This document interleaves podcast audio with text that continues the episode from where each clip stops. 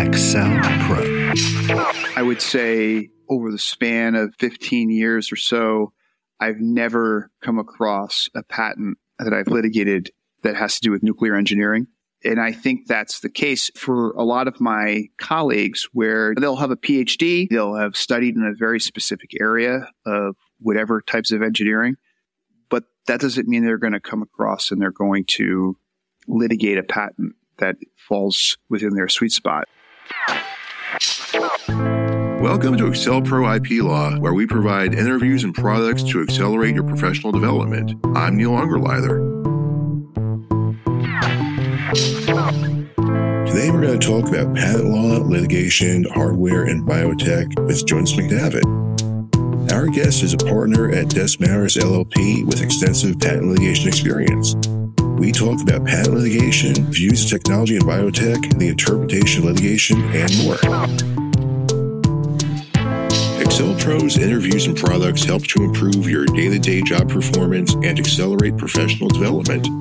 For a transcript of this episode and to learn more about the AccelPro IP law community, visit joinaccelpro.com. That's J O I N A C C E L P R O dot com. And now, Jonas McDavit.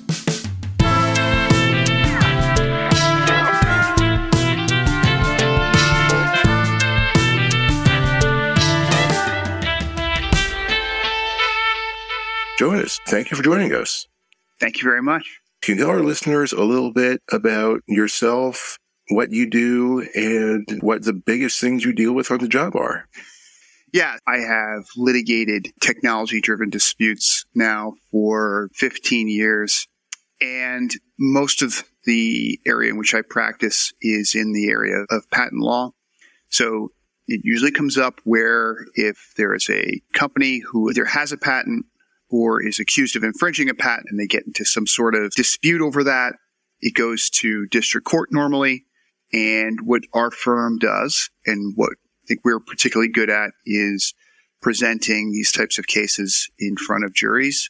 Ultimately, most of these disputes, as opposed to other types of civil litigation, I think patent litigation tends to go to jury trials more often than others.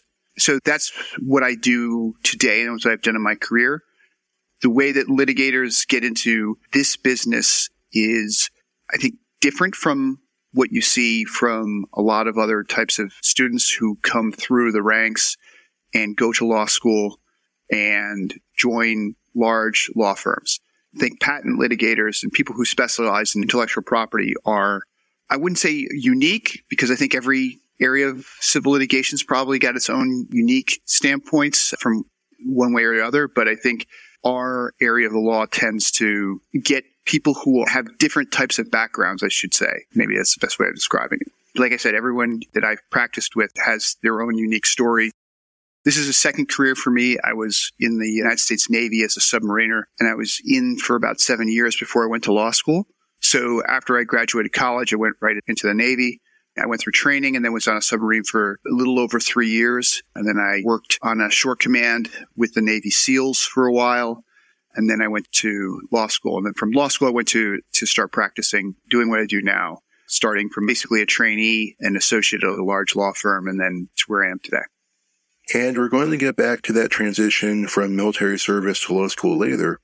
But for right now, I was curious if you could tell us a little bit more about the two strains of thought that run through the background of patent law disputes. Yes. And from your point of view, how that works. Right. So one of the things that we do as litigators is we steal from each other. So I'm liberally stealing from colleagues of mine when we talk about these issues. So I don't want to give anyone the misimpression that these are all original thoughts. We plagiarize liberally when it comes to sharing ideas about how to try cases and about patent law.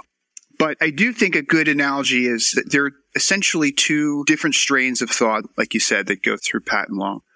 One is concentrating on the words that are on a United States patent. So a United States patent is issued by a government agency called the Patent Office. A patent, you know, usually there are three parts. There's a series of pictures. There's a written description, which is supposed to elucidate what those pictures show. And then there's the property, which are called the claims, which are numbered paragraphs at the end of the patent. And that's actually what you're protecting, what is enforceable, what is the piece of property that you own, very much like when you have a deed to your property at your home is defined by a red stake at some latitude and latitude. There's a bush somewhere.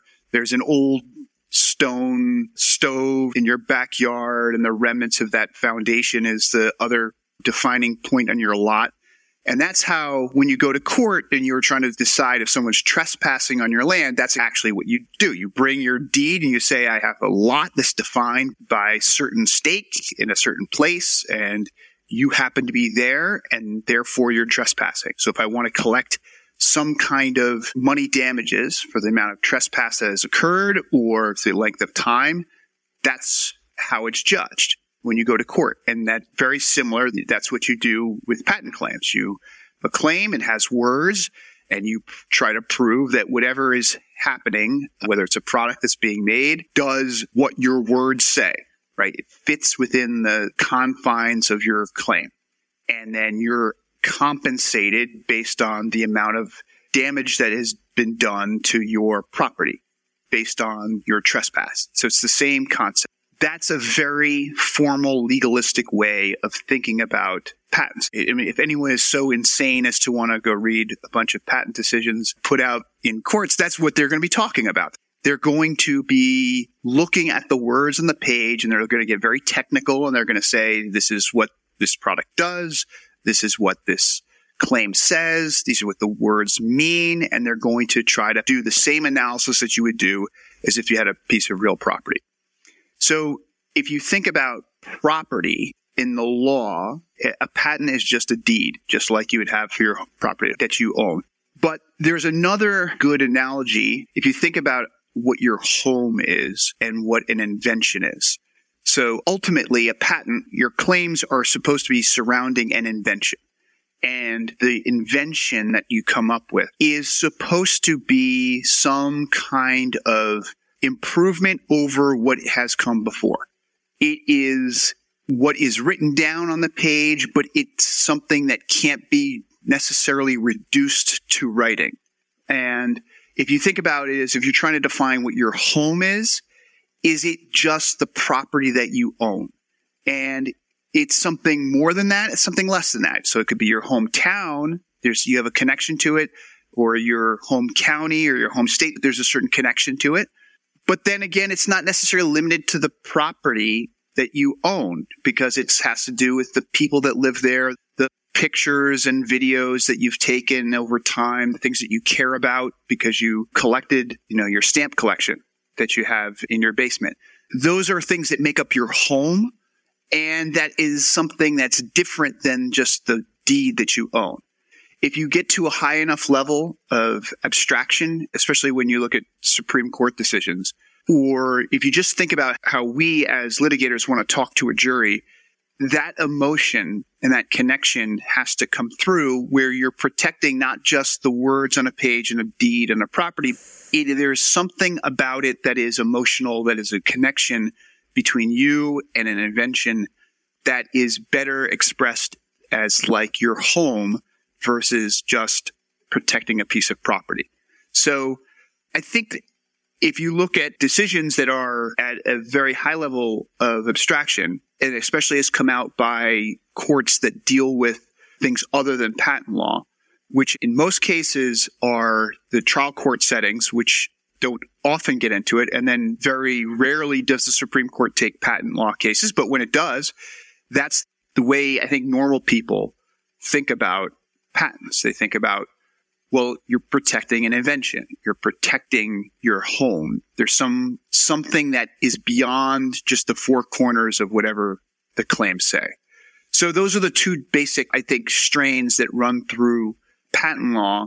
The way you define whether someone infringes or not, or whether a patent is valid or not, is focused on the words on the page. It's focused on the deed. But then when you're trying to convince someone there's a reason why this is something that's worth protecting, and you're trying to talk to a regular person about it, or you're trying to talk to a court and you're trying to get them to understand why this is worth protecting. I think a lot of the decisions are infused with the idea that the invention is something more. you're protecting a home, not just the words on a page. Does that make sense? Does that analogy make sense? It definitely does. That's a good analogy. So, going further, is there a way to reconcile the way that patent holders and litigators view patents versus the way that juries, regulators, and policymakers view patents?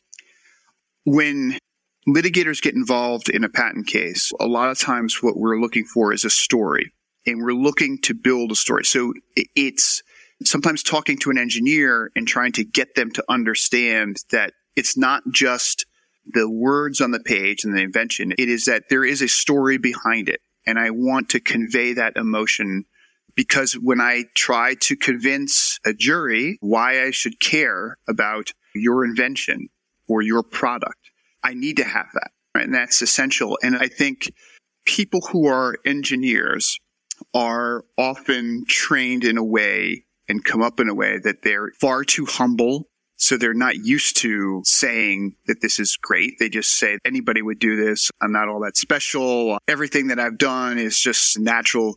That doesn't help tell a story, especially if you're trying to say, well, you got a patent on this. Why is this important? You have to be able to express why this is something new and inventive and is actually progressing the arts. And in that comes that sort of emotional story as to why that invention means something. And at the same time, you could have an inventor who sometimes thinks that they are, or an engineer who thinks that what they've done is really special, but you can't articulate that in a way that's going to motivate someone to understand why this is so important. Sometimes they'll just say, well, here's the patent. Here's the dinner that I just served you. It's right there. It's all great. But I've got to be able to convince someone that this really is special. So tell me why.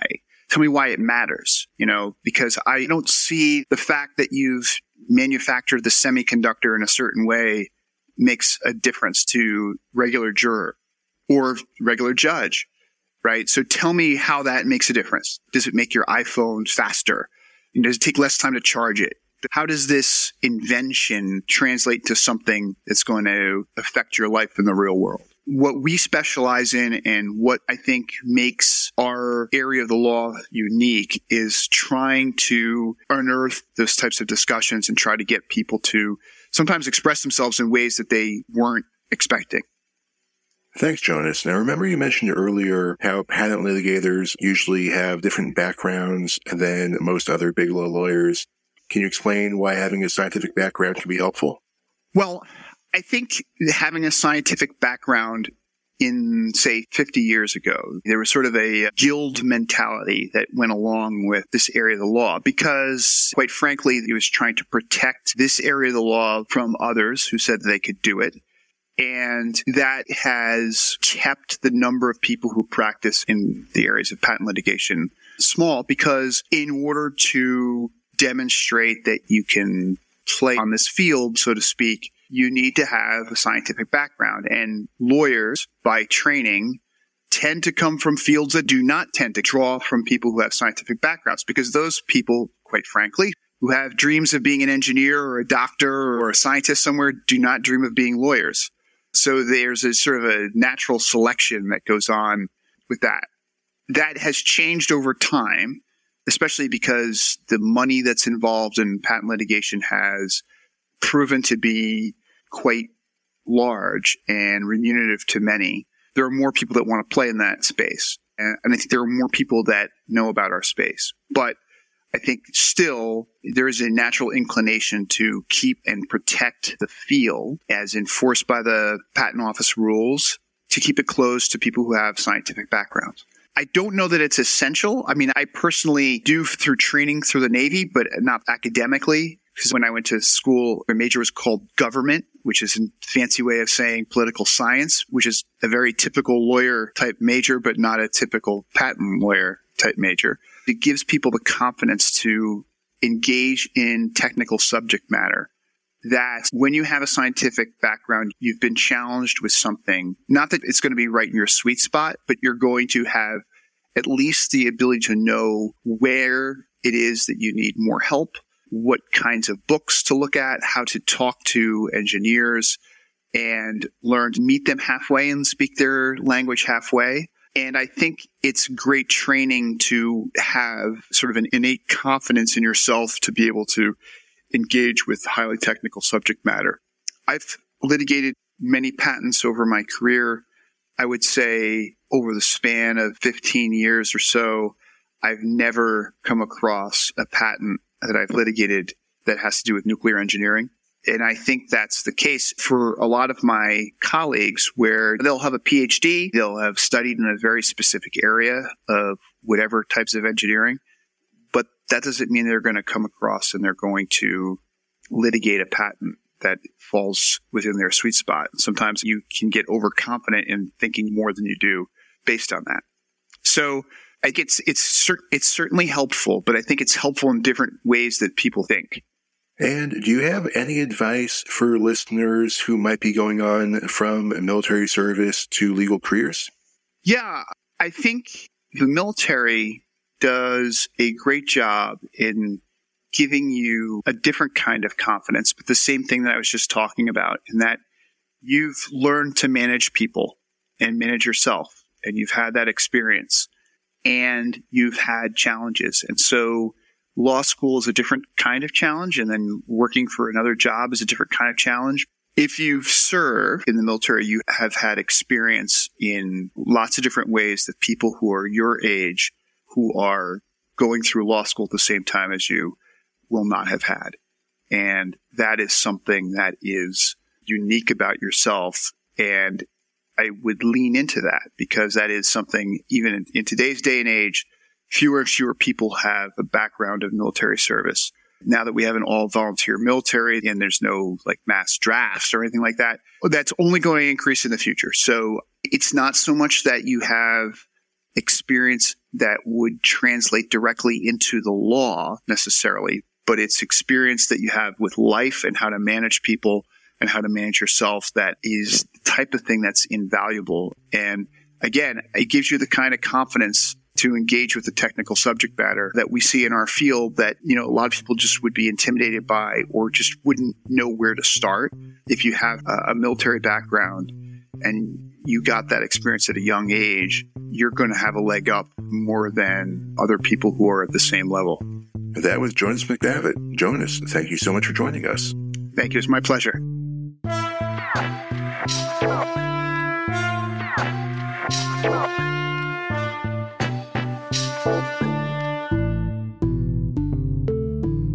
For a transcript of this conversation and to learn more about the AccelPro IP law community, visit joinaccelpro.com. That's J O I N A C C E L P R O.com.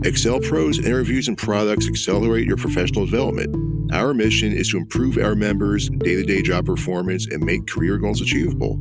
Thanks again to today's guest. If your colleagues in any sector of the IP law field might be interested, please let them know about AccelPro. As our community grows, it grows more useful for its members.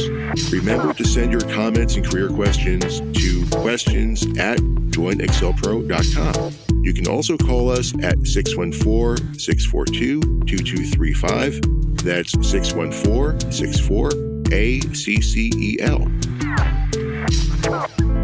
AccelPro IP Law is powered by Kaplan. The producers are J. Ray Sparks and Jeff Eisenman. The team is Shweta Kulkarni, Caitlin Cole, Jared Goff, Harrison Shapiro, Inesh Bose, Arnesh Bose, Aliza Solario, Jessica Stillman, Matt Crossman, and me, Neil Ungerleider.